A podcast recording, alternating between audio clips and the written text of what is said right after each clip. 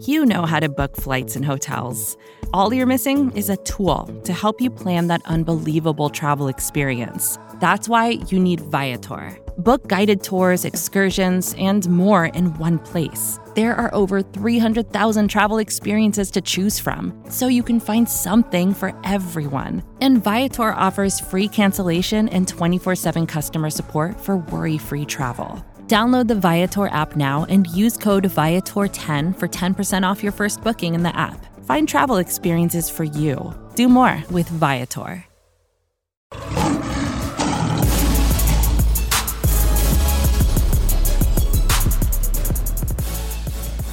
Welcome back to another episode of the Midweek Mailbag, where we are here live on twitch.tv slash Pride of Detroit answering your questions right in the middle of the week. Wednesdays, usually around 12:30 p.m. Eastern. If you want to join us, my name, by the way, is Jeremy Reisman. I'm the producer over at Pride of Detroit. You can find me back at DetroitOnLion, maybe. We'll see.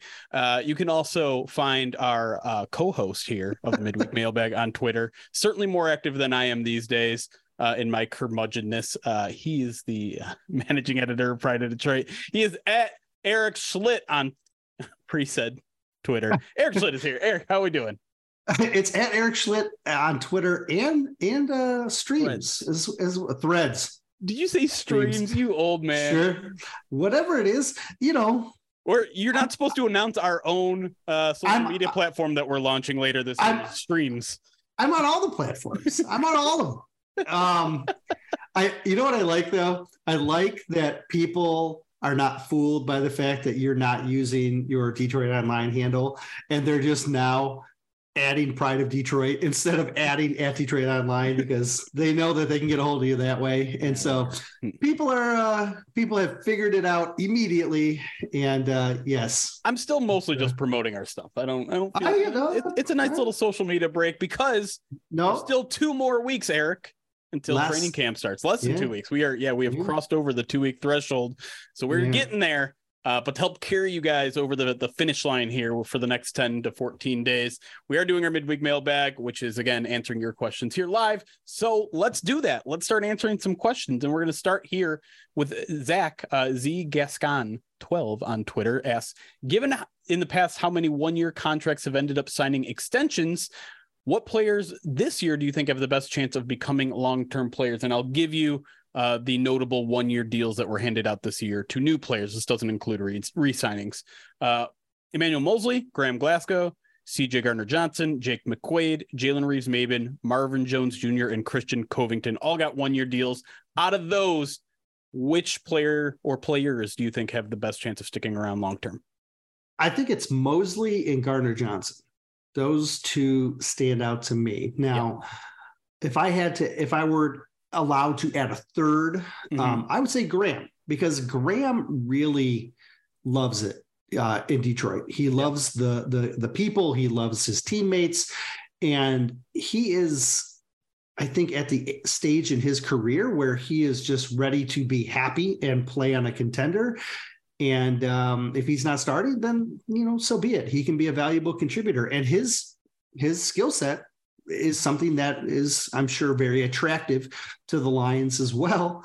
And the guard situation is kind of in peril over the sure. next couple of years if, if, if things aren't settled. So I think Graham seems like it's going to happen uh, just from a, a, like a social standpoint. But um, if it's a they they get extra contracts because of how they played, I think Moseley and Gardner Johnson are the most likely. Yeah, no, I think I think you kind of nailed it there. And I want to go back to Graham for a second too, because you know, they, they couldn't hold on to Evan Brown forever, right? Like he was such a, a decent player who brought youth. And that's the one thing that that Graham doesn't like. Graham is not going to have a, a ton of people like breaking down doors to, to get him at this point in his career just just by nature right. of his own age. Like doesn't even right. matter his level play. He's a guy that might be like one year deal, one year deal, one year deals for the rest of his life. Like that just might mm-hmm. be how life is for you know a, a, a an offensive lineman. Is he at his thirties yet? 31, years. I think. Is right? he 31? Yeah. So yeah. that's just kind of how it works. And you're right. Like it's clear he very much prioritized, I want to play with, like he said it like 10 times during his press conference this year. Like, I want to play with friends. I want to play with my friends. I want to play with my friends. That was what was most important to him. And you know, he'll still have the opportunity to potentially start, not just this year, but like next Correct. year. Because Vaitai's not going to be around, and Sorsdal, I think, is is the one guy that we're like well, we hoping would, would, yeah. would, be the starter, but he's not anywhere like that's a far ways away. We're talking about a day three pick starting. He needs to show some stuff on the field first. So um, yeah. I think I think that's a really good answer. Vaitai might be around. You never know. Uh, also, Graham Glasgow turns 31 one week from today. So uh, the 17th. So good for. We'll have to make sure we wish him a happy birthday uh, yeah. next week. That's right. Um, and then yeah, really, really yeah, quick, go ahead. just with the Moseley and, and CJGJ thing. Um, if I had to pick one, I, would probably pick Moseley because I don't I don't know. I, I I just I do kind of view the Lions as just potentially a springboard for CJGJ. Like I think the Lions knew that they were lucky to get him um, mm-hmm. at the price that they did, and I'm not sure the that they really wanted to open their pocket books to sign him to a long term deal, and so they'll be happy to play. I think the the compensatory game with him because he could get paid huge next year. Right. And I'm sure the same could be true for Moseley, right? Like that's what I was going to ask. Yeah. Yeah. It's certainly possible. Um, but I think first of all, it's not it's no guarantee that he's going to win the starting job over Jerry Jacobs. It's no mm-hmm. no guarantee that he's going to be ready to start training camp, but I still think I still think he has the highest the the the biggest outside upside in a position like I think he has and and call me crazy. I think he has potential lockdown number 1 corner upside, which is more valuable than what CJGJ does. It and and I know Ooh. it it is. You Ooh. don't agree? A oh, lockdown a lockdown outside corner? Well, first of all, I think you're crazy. Um, okay, that's fine. no, but I, I need to see that. You know what yeah. I mean? Like, I love sure. the energy. I love the the dedication. I like what I see on film, or you know, from last year. But yeah, yeah. like, um, yeah, I, I think that's a big step, right? If he can take that big step, he's his he's. In all honesty, if he takes that step where he's CB one, yeah, he's probably going to make more money than Gardner Johnson is, in all honesty. And so he might be the because one that get because it's a more yeah. valuable position. well, it gets paid that way, that's for sure. um, but I, but the, the thing that the thing with Gardner Johnson in uh, is his energy is such a perfect fit yeah. for this coaching staff no and his leadership and like those dynamics to me are going to be so valuable this year. And if the defense takes a step, that's something that could be rewarded because that's what happens with these one year deals. You you reward guys sure. for what they do. But but it it's almost like a situation where with with Jamaal where like he brought an energy sure. that that offense absolutely sure. needed. But by the time you know 2023 ends you hope that that has passed on to a guy like Kerby joseph who we know is capable of just as much energy to a guy like brian branch to a guy like sure. you know any, anyone in that secondary. You're kind of mm-hmm. hoping they it that sort of thing that that the whole i guess swagger of the defense becomes more than just one person. Yeah and you can see it. Like you can see like Chase, are, Chase already yeah. had it, sure. um, and you can see Kerby getting more confident. It helps when you, uh, you know, pick Aaron Rodgers up three times in the season. um, but um, I, I don't want to. I, I, don't want to discount the fact that Gardner Johnson is also a sensational player. Oh, of course. Yeah. I mean, well, the, the, list that came out, uh, the, the safeties list that came out, he was the top 10 safety, right? He's he, on most boards. He's a guy, most like ranking lists that we see over the summer Yep. Gardner Johnson is in that is in those safety top whatever lists, right? Top five, top seven, top ten, right? Um, I don't think that's going to change. No. And, and so if if his game is at that level, the leadership is there, the defense elevates, and he's a big catalyst in that. He's worth he's could be worth the sauce for me. Yeah, and I'm I'm not discounting that he gets resigned. Sure. I'm sure. I, I, think it's certainly possible. It's just sure. And and maybe maybe the reason why they didn't hand him a bigger deal was one they didn't have to um, because why pay right. someone a, a, ton if you don't have to? Two, they might have right. just not had the resources this year. They're certainly going to have more resources next year. So, just something. Well, it, I, I think the big difference for me, and because because I agree with you, like Moseley has that potential to reach a bigger value. The difference for me is you can see the things that Gardner Johnson is doing now. We just haven't seen Moseley. Yeah. If we have this same conversation at the end of camp, could be totally different. Sure. All right, let's move on to our next question. Um, I want to go to Ted uh, at Reporter Retired um, because there's been a lot of uniform talk lately due to some uh, some social media shenanigans from the Lions. Uh, they ask, uh, can this team upgrade, update their color rush unis without updating their home and aways? We know the traditional jerseys are probably coming next year, but is there a rule to stop them from updating the color rush this year to go with the new helmet? Um, I'm going to take this one, Eric, and, and you can correct me if, if I'm wrong, but I, I did a little research before the show to, to make sure I was uh, right on this, and I'm I'm actually going to write something about this. I just need hundred percent confirmation before I put pen to paper. But from my understanding, this is what the rules are. Um, you can update. You, you, there has to be a five year period between upgrading your home and away uniforms, and there needs to be a five year period between updating your alternate uniforms. So those things, by rule of the the you know the the terms and conditions, whatever, like it sounds like those things can be updated separately. So theoretically speaking, yes, the Lions could update their alts this year because it's been five years since they last updated that, and then they can oh. update their their home and aways because it's been five years since they've updated that. They can do those separately. That can happen, but here's the thing: um, in order to change your uniforms, you need to do a lot of work beforehand, a year ahead of time. You need to mm-hmm. tell the NFL that you're going to do it a year at time, a year ahead of time if you were going to update in 2023 your alts, you need to have already given them sample work of what you're going to do. And by now, it needs to be done. And it's possible the Lions have done all those things. Yeah. But at the same time, it's not. and here's why. The Lions okay. have basically have literally already come out and said they're wearing their grays this year. Mm-hmm. When the new helmets dropped, they said, we're going to wear these with our grays this week and this week. You can't have two alt uniforms. There are right. no black. There are no black uniforms coming this year. I'm sorry. as much, I know I just took you on a little bit of a ride there, but I know the Lions. they they put on that. You know they they put out that tweet that said the black and blue uh, division, and they had the blue helmets. And you're like, where's the black? It must be coming in uniform. It's not coming this year. It could very well be there all next year. But based on everything I've read in terms of the rules, based on what the Lions have put out there, I doubt they'd go back on the word saying, you know, we're going to wear the all grays. Your alt jersey is going to be the grays this year. It might be the blacks this year. I don't have any insider information there. I would guess it probably will be because I know Lions fans really, really want it. it. It's very polarizing. It's actually about 50 50, but the people that really want the black uniforms are very loud and vocal about it. And sometimes the loud and vocal crowd gets their way. And that's that's what I would guess is going to happen next year. I find it very interesting that people made such a leap. Um, to the to the black part because like yeah. the back the background was black, the, yeah. uh, was black. Yeah. And, I, and, and the first thing that came to my mind was oh they're just it's just clever wordplay like they're they they wanted to tweet out uh, the helmets again and and it was and and and they could have just been like oh let's just put a black background a blue helmet and then say oh black and blue and there may have been no like intention at all this is like when they showed Rory walking into Ford Field with a package, and everybody was like, "Oh, it's every it's," and it was like, "We're changing to Pepsi." Yeah, Coke, Coke.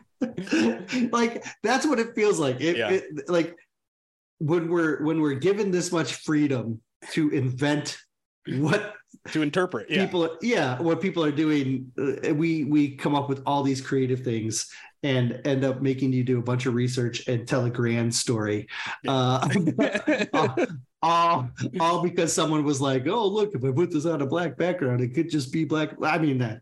Maybe and, and it is. Be, maybe it is subliminal. Maybe it's you know, like they're trying to to poke at your subconscious, and they're trying to be like you know subtle about it. But um, and to be it, clear, it also like could be very innocent there was also like some other weird stuff that was happening. Like apparently they were doing tours of the facility. Yeah, and the week, gray was removed, and the gray one was missing from their like uniforms. I'm like, okay, that is weird. I'm not gonna lie, but yeah. but in, unless the Lions literally have lied to the public and said they're going to wear their gray uniforms today, uh, don't expect any black uniforms coming this year. Would it be that they're just bored out of their mind in Allen Park right now, and they're playing a long practical joke. I would love, honestly, I would love it if they were. Like it's it's a little bit annoying because one, I don't like the black uniforms, and I don't like having to shoot down a bunch of rumors and stuff. But I do kind of like the playfulness of that if it is, which which I doubt. But if it is, thumbs up to you guys, but also knock it off, you jerks. It would uh, never happen. That this would never happen under Quinn, Quinn and Patricia. never. True. But for better for this, worse. This new fun regime All bets are off. I, you know what? Maybe it's payback for like the millions of tweets that they get after them for every, every where's where's inside the den? Where's inside the den? Maybe I feel like they might be delaying it on purpose. Maybe.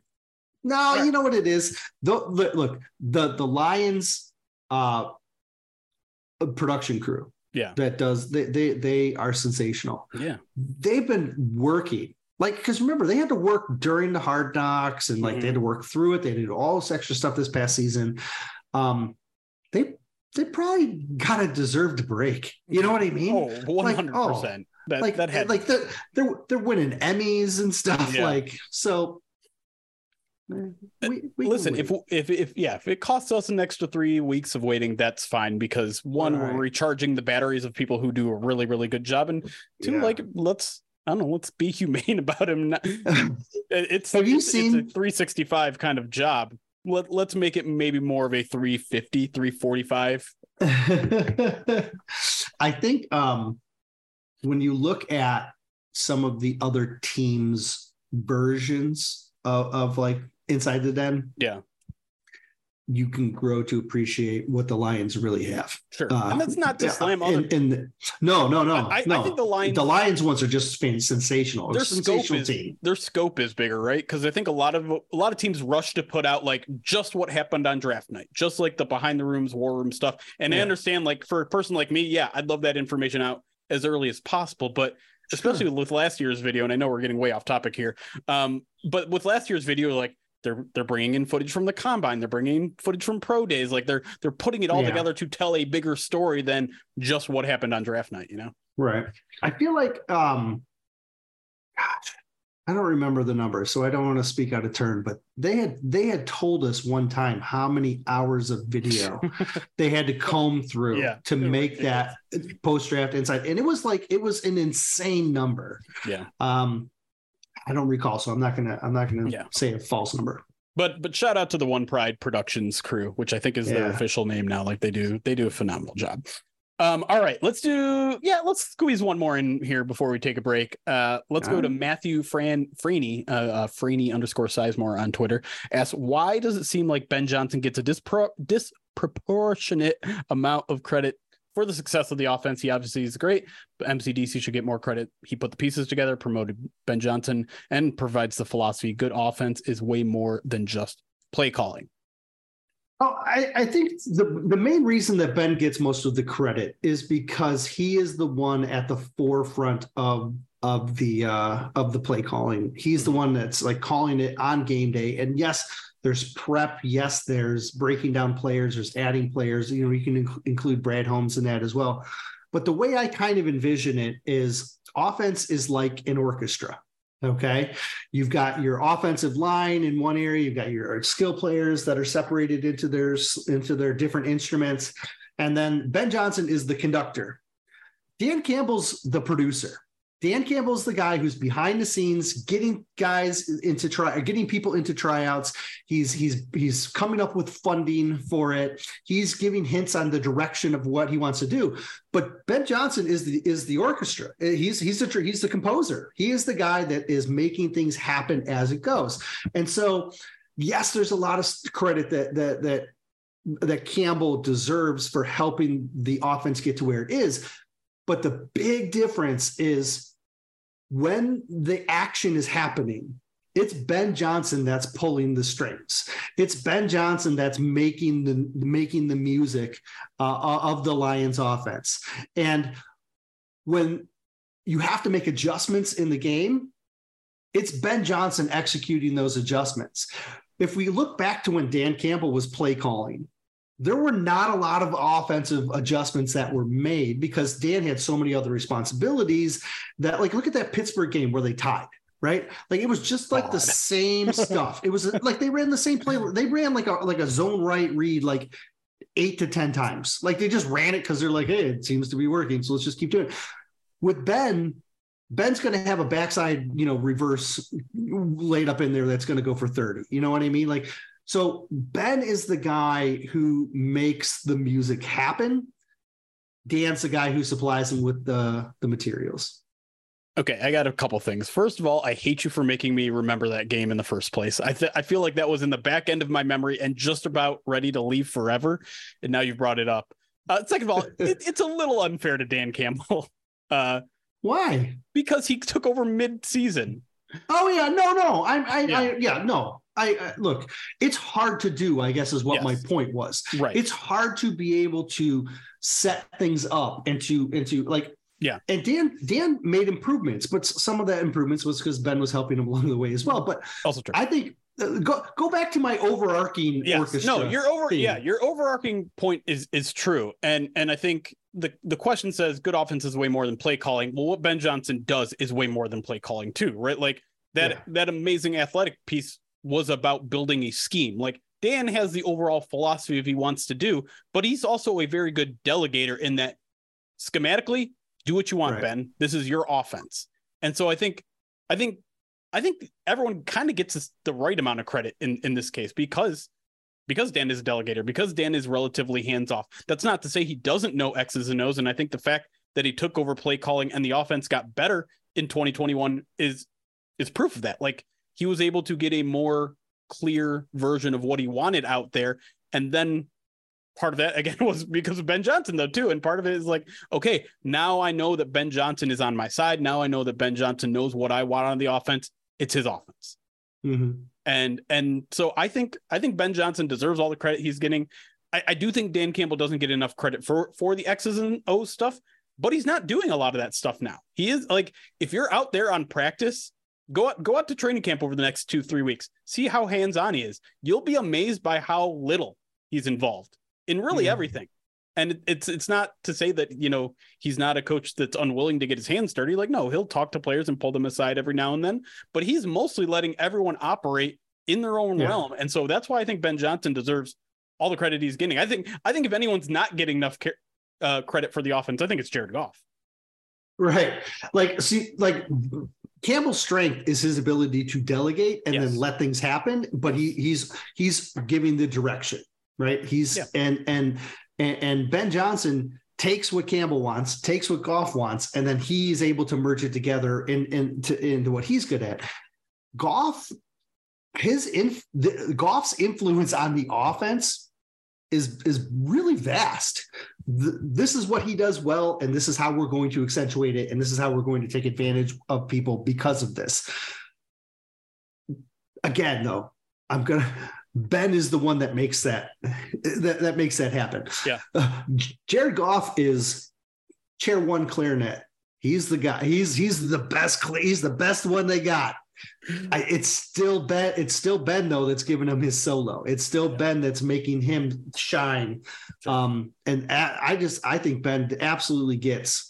Um, it, it deserves everything, all the recognition he's getting because one of the reasons he's getting he, he, looks like he's he can be a good head coach is because he's able to do these things that it looks like that's that's a translatable skill at the next right. at a head coaching job right? Yeah. And so that's why i think the head coaching opportunities are never going to dry up for ben johnson unless a disaster happens. But um, ben is just a he's a very smart mind and we're seeing it unfold in front of us. Is Penei Sewell the first string tuba player is he the crash cymbals or is he the stand up bass drum? Oh, he's the stand up bass, right? Like he, he's the he's the big guy. Uh, he's the yeah. He he is he. I mean, he's got enough personality though that you could you could make him you could give him like a trumpet. You know what I mean, or, or something like that. I I kind of like crash cymbals though. No, yeah, yeah, no, for sure. That that's more. Uh, that's that's more along the lines of. uh of like a Graham Glasgow, though. I think yeah. Graham would be be good at that. That's fair. All right, let's take a break. When we come back, more of your lines questions here live on twitch.tv slash priority. Join us every Wednesday afternoon, but uh, we will be right back.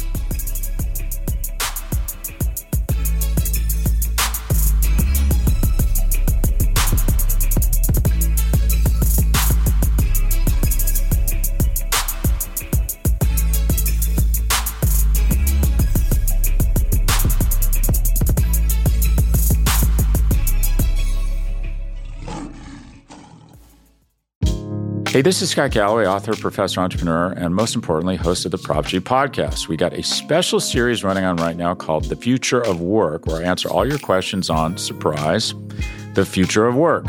Questions including what are we missing when we work remotely, or how do we handle work life balance when a major opportunity comes knocking? From the provocative to the technical, we're offering insights you won't want to miss. So tune in to the future of work, a Prop G Pod special sponsored by Canva. You can find it on the Prop G Pod wherever you get your podcasts.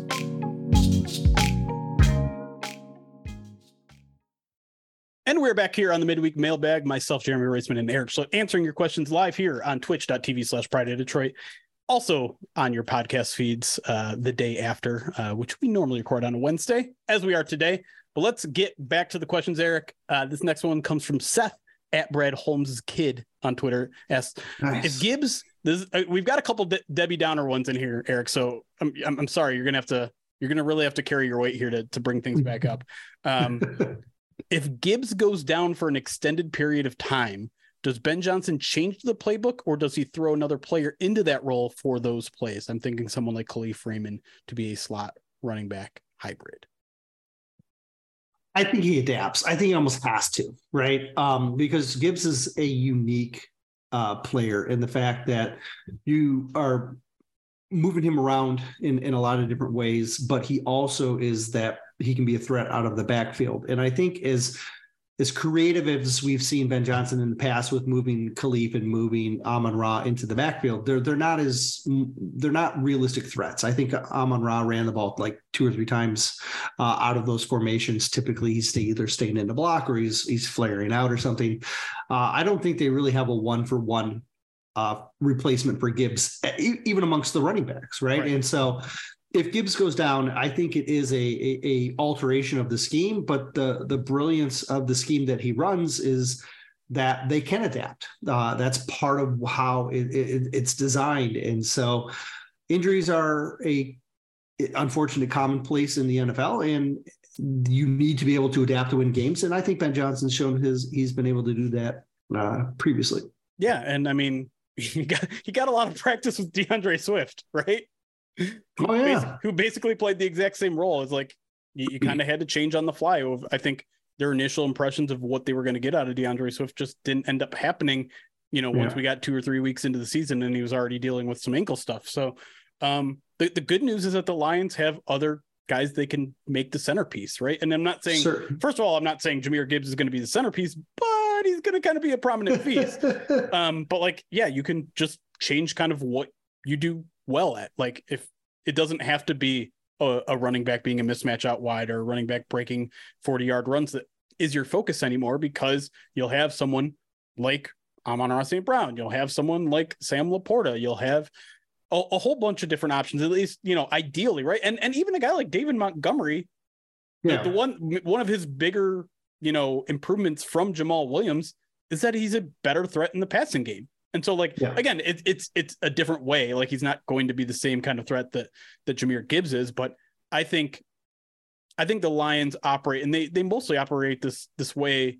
I think across the board, not just at the running back position. That if you lose a guy, you aren't looking to put in a guy who is that replacement. You're putting in the next guy and then adjusting what that guy does to to highlight his skill set, right?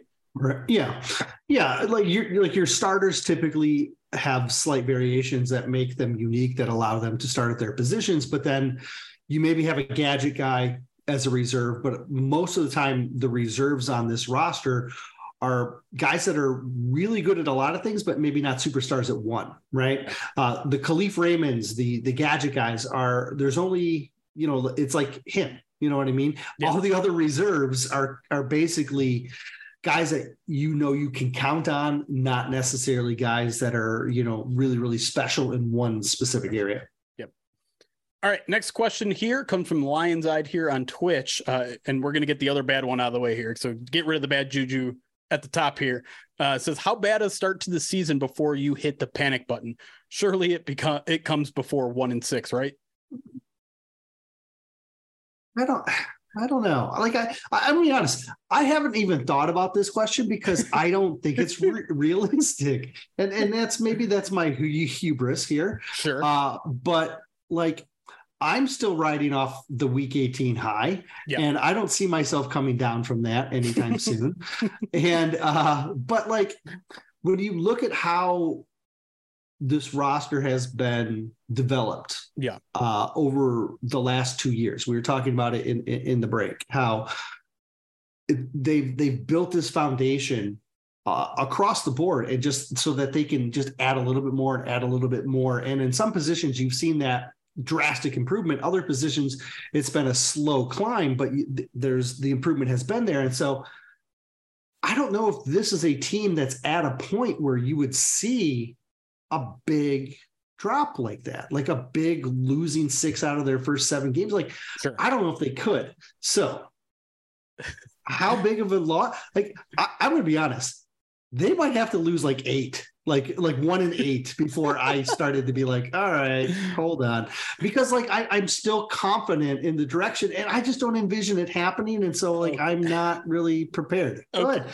tell me tell me no, why I'm you're why being, you would panic before me. You're being ridiculous, um, because no. you're you're telling me this if this team somehow made it to 0 and 5, 0 and 6, you wouldn't be like, crap, I totally misjudged this team. I don't think I would bail because the future. Sure. I, okay. Like I see the long term vision of yes. the future. Like the, yeah, the way I'm that. the way I'm the way I'm reading this question is when are you throwing in a towel and saying I want a new regime? Like, okay, that's not how I'm. That's. Oh okay. Well, that's how I'm reading it. Like, okay, that's fair. When when would I bail on the season? Yeah, sure. One in six. You, the season's okay. gone at that right. point. But like, it, but like, I'm not ready to bail on this regime right. because they're ahead of the game. Like if yeah. they are able to live up to these I expectations, I ex- they're ahead. Yeah.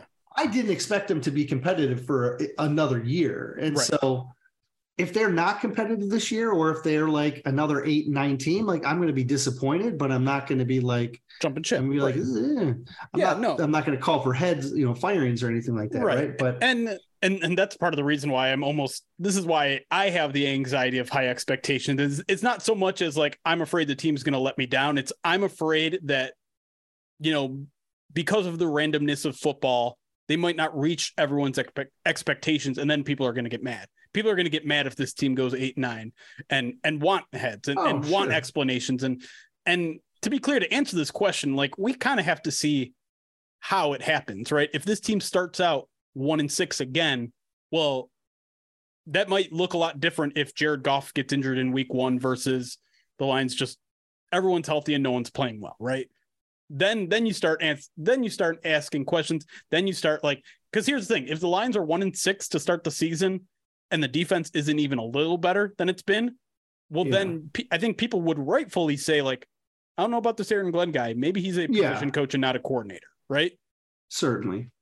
But to kind of bring it around to the, the the bigger question here, like what when do you hit the panic button? When do you when do you say maybe the season is not going to be what it is? I'm going to give the Lions a little bit of leeway at the beginning of the year because they have the Chiefs, Seahawks, Falcons, and Packers, four teams that are that that think they might make the playoffs this year, right? Four potential playoff teams.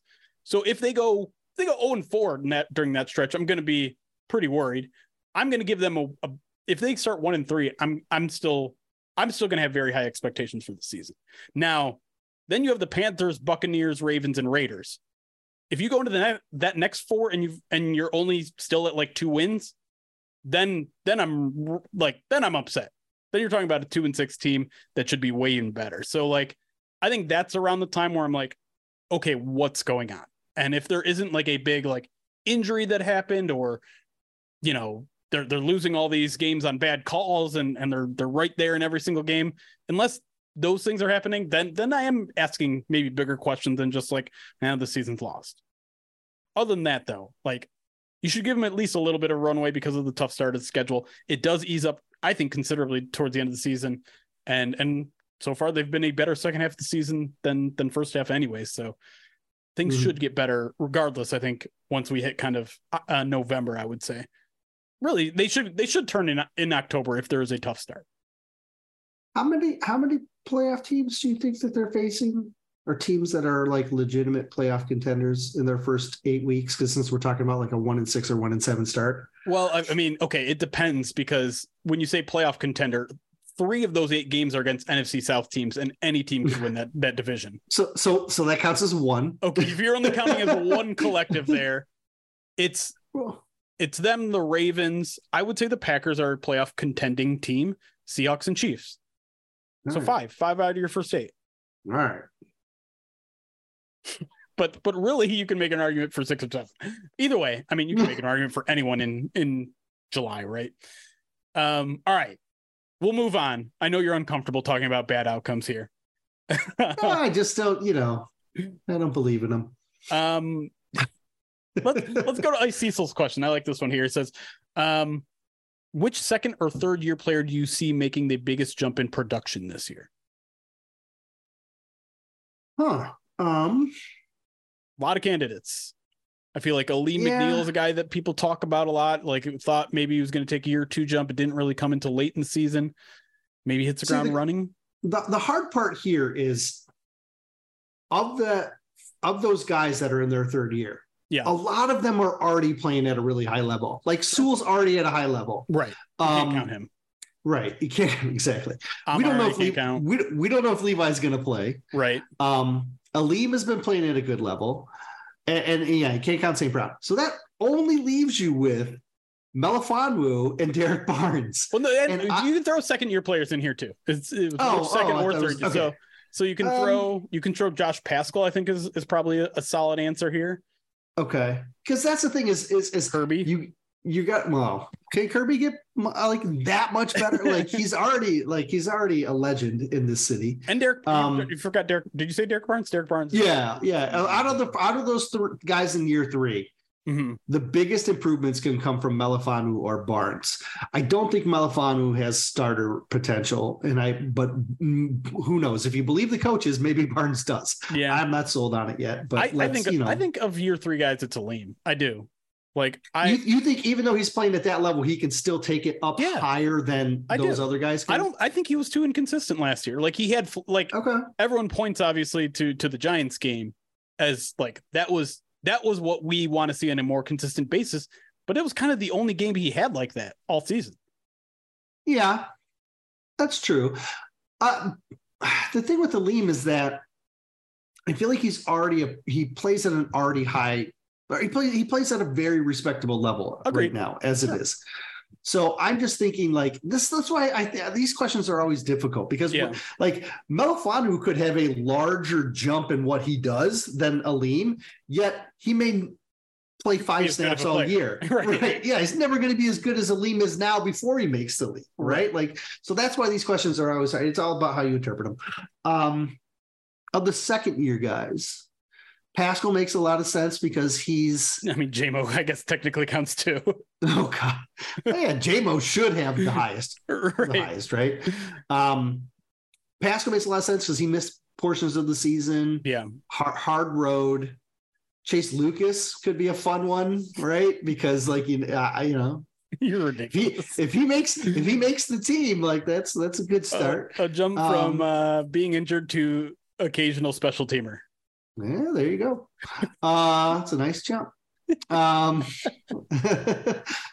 you know, we saw, but you know, we saw a ton out of Houston. We saw a ton out of Rodriguez. Yeah. Um, I really think Kerby, like again, you're, you're I think Kerby has the highest ceiling? ceiling, like, or he has the potential to like. I still think Aidan's got the highest ceiling. Let me yeah. let me put it that okay. way. But I think Kerby if he has the highest, like he could go to Pro Bowl level this yeah. year, right? Whereas I don't know if Hutch is ever going to be recognized. We've talked about this in the past. Right. If Hutch, unless Hutch is putting up 15 sacks, he's probably not going to get the recognition because the league is so deep in edge rushers right now, right? And, and Pro Bowl voters value sacks more than anything. Exactly, exactly. Whether we like it or not, that's what they value. Yep. Um, but if but if Kerby, he if you know if he gets a handful of interceptions. You know, some of those that he was knocking away that he he's pulling those in now. Yeah. Um, I mean, the hard part's no Aaron Rodgers isn't in the division anymore. Mm. But for him, if he is able to raise his game to Pro Bowl, like I think he has that potential. Like I don't think Josh Paschal is going to step on the field and all of a sudden become a Pro Bowler. I don't think James Houston is necessarily going to be a Pro Bowler because I think of his role. Right. I think he, like now he'd have to have like 15 sacks. You know what I mean? Like he just he'd have to have a sack like every uh, what every third snap that he plays. Yeah. And so um I think Kerby's like where he can go is really super high. Yeah. But if we're talking from where you are to where you go, JMO, you, you're right, is probably the right yeah, answer there. But I mean, Kerby's, I think Kerby's a solid answer too, because while while he finished the season strong, like there was still some inconsistencies. At the start of the season was sure. a little rougher. Yeah, he's still young. Yeah, he's still new to the position too. Like, yeah, um, yeah. that's another thing. But that's why I think a lot of people are, are, are answering Derrick Barnes too. I just don't know if Derrick Barnes is going to get the opportunity as much because they just drafted a dude and because they love Alex Anzalone. So I think to me it's it's Alim, it's Kerby, it's it's JMO if you want to count JMO, and and kind of everyone else after that. Um. Okay. All right. Let's close things out with a, a question from our buddy Miko. Uh, asks, how close do you think the battle for RB three is? Could Craig Reynolds potentially be on their way out? So you just posted mm. your RB three, your kind of RB uh, training camp preview, preview. that, yeah. mostly talked about the RB three situation and really RB four as well. Mm. Um, so yeah, I, I, guess we, we talked about it a little. We had a very short discussion at the end of that um, article, but but where where are your thoughts on it right now on, on how close it is? Yeah, I think it's very close. Yeah, and, and the hiccup is the the the the point or the I guess the culmination of that article was that Reynolds is the incumbent RB3, therefore he's probably the leader going into camp as RB3. That was that was what we came up with. Yep. But in reality, we have a brand new running backs coach in Scotty Montgomery, and we're not 100% sure on what he values or how he's going to teach players. Um, and, and so I think it's wide open because Jefferson was RB3 ahead of Reynolds two years ago, and then he got injured and he lost the RB three spot to Reynolds. Reynolds then was RB three, and he he got injured. He lost that job to to uh, to uh, Jackson, right. right. And then now Jackson's not back with the team, so we've kind of defaulted back to Reynolds. But like Jefferson might be the more pure runner, but he's not as good of a special teams contributor, and so that kind of keeps him off. Uh, Ibrahim could be the sleeper we've all been looking for for a while, and he could be RB three. Right. And then you know we've barely seen we've never even seen Greg Bell in pads. So yeah, who knows what what they you know what if Greg Bell ends up lighting some things on fire as well. So I, I guess the point is, I think it's very close. I'm not ruling anybody out. Reynolds looks like the guy, but he could be on maybe he does maybe he it's it's i'm not ruling out that he ends up on the practice squad because yeah. someone else steps up i think right. that's so yeah the battle is that tight and and the the example i provided in your article was was godwin last year right like godwin was the incumbent sure. godwin was a guy who who did a lot on special teams who seemed like he was a very good player that that did everything the lions asked for and we even saw in hard knocks them like hyping that guy up and he didn't yep. make the team yep and and considering like I it it just hit me now just how much this running back room has really been overhauled this offseason. Like, oh, yeah. obviously, you got rid of your top two guys, but really, you got rid of your top three guys with Justin Jackson. And now we have not only Mohamed Ibrahim, who's new, but really, Greg, Greg Bell is kind of new too, mm-hmm, right? Yeah. And so, like, other than Jermar Jefferson, who is a guy we haven't seen a lot of at all, and the incumbent in, in Craig Reynolds, everyone here is new. And so, like, I, I think part of the reason why we think it's so even is like we just don't know a lot of these yeah. guys. We don't know what they can bring to the table. And it I don't think there's anything necessarily that Craig Reynolds brings to the table that is unreplaceable. Like I, I think there are people on the roster that can probably do what he does. They're just gonna have to go out and do it. Like that, I think right. I think it's truly whoever performs well over the next month and a half is going to win that job. And that sounds basic and it sounds obvious, but that's that's how this team operates. You got you got to earn your job, and and yeah, I'm not taking any one spot for granted other than the top two guys. Jefferson, I think people forget how kind of smooth Jefferson was as, yeah. as, as like a one cut downhill runner. Um, he did, we never saw him last year.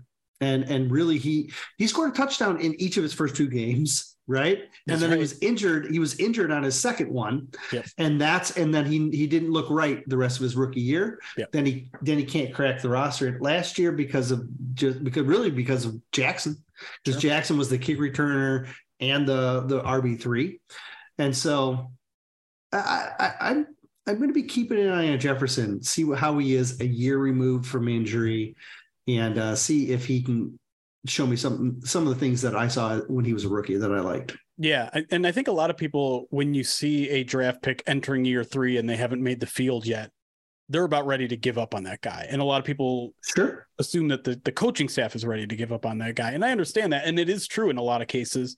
But I think in this case, like there has been enough obstacles, understandable obstacles for a guy like Jermar to say, like, okay, now now the path is a little bit clearer for the guy and now he may yeah. have a, a, better chance at really being more of a contributing member of this football team. And so um, i'm with you. I, am not counting him out. I'm not assuming like if he's another one of those guys um, and and i've i've probably been guilty of that a little bit with with iffy saying like i don't know but but now iffy has kind of a an interesting path to the roster as well. Mm-hmm. so um, don't sleep on these year three guys.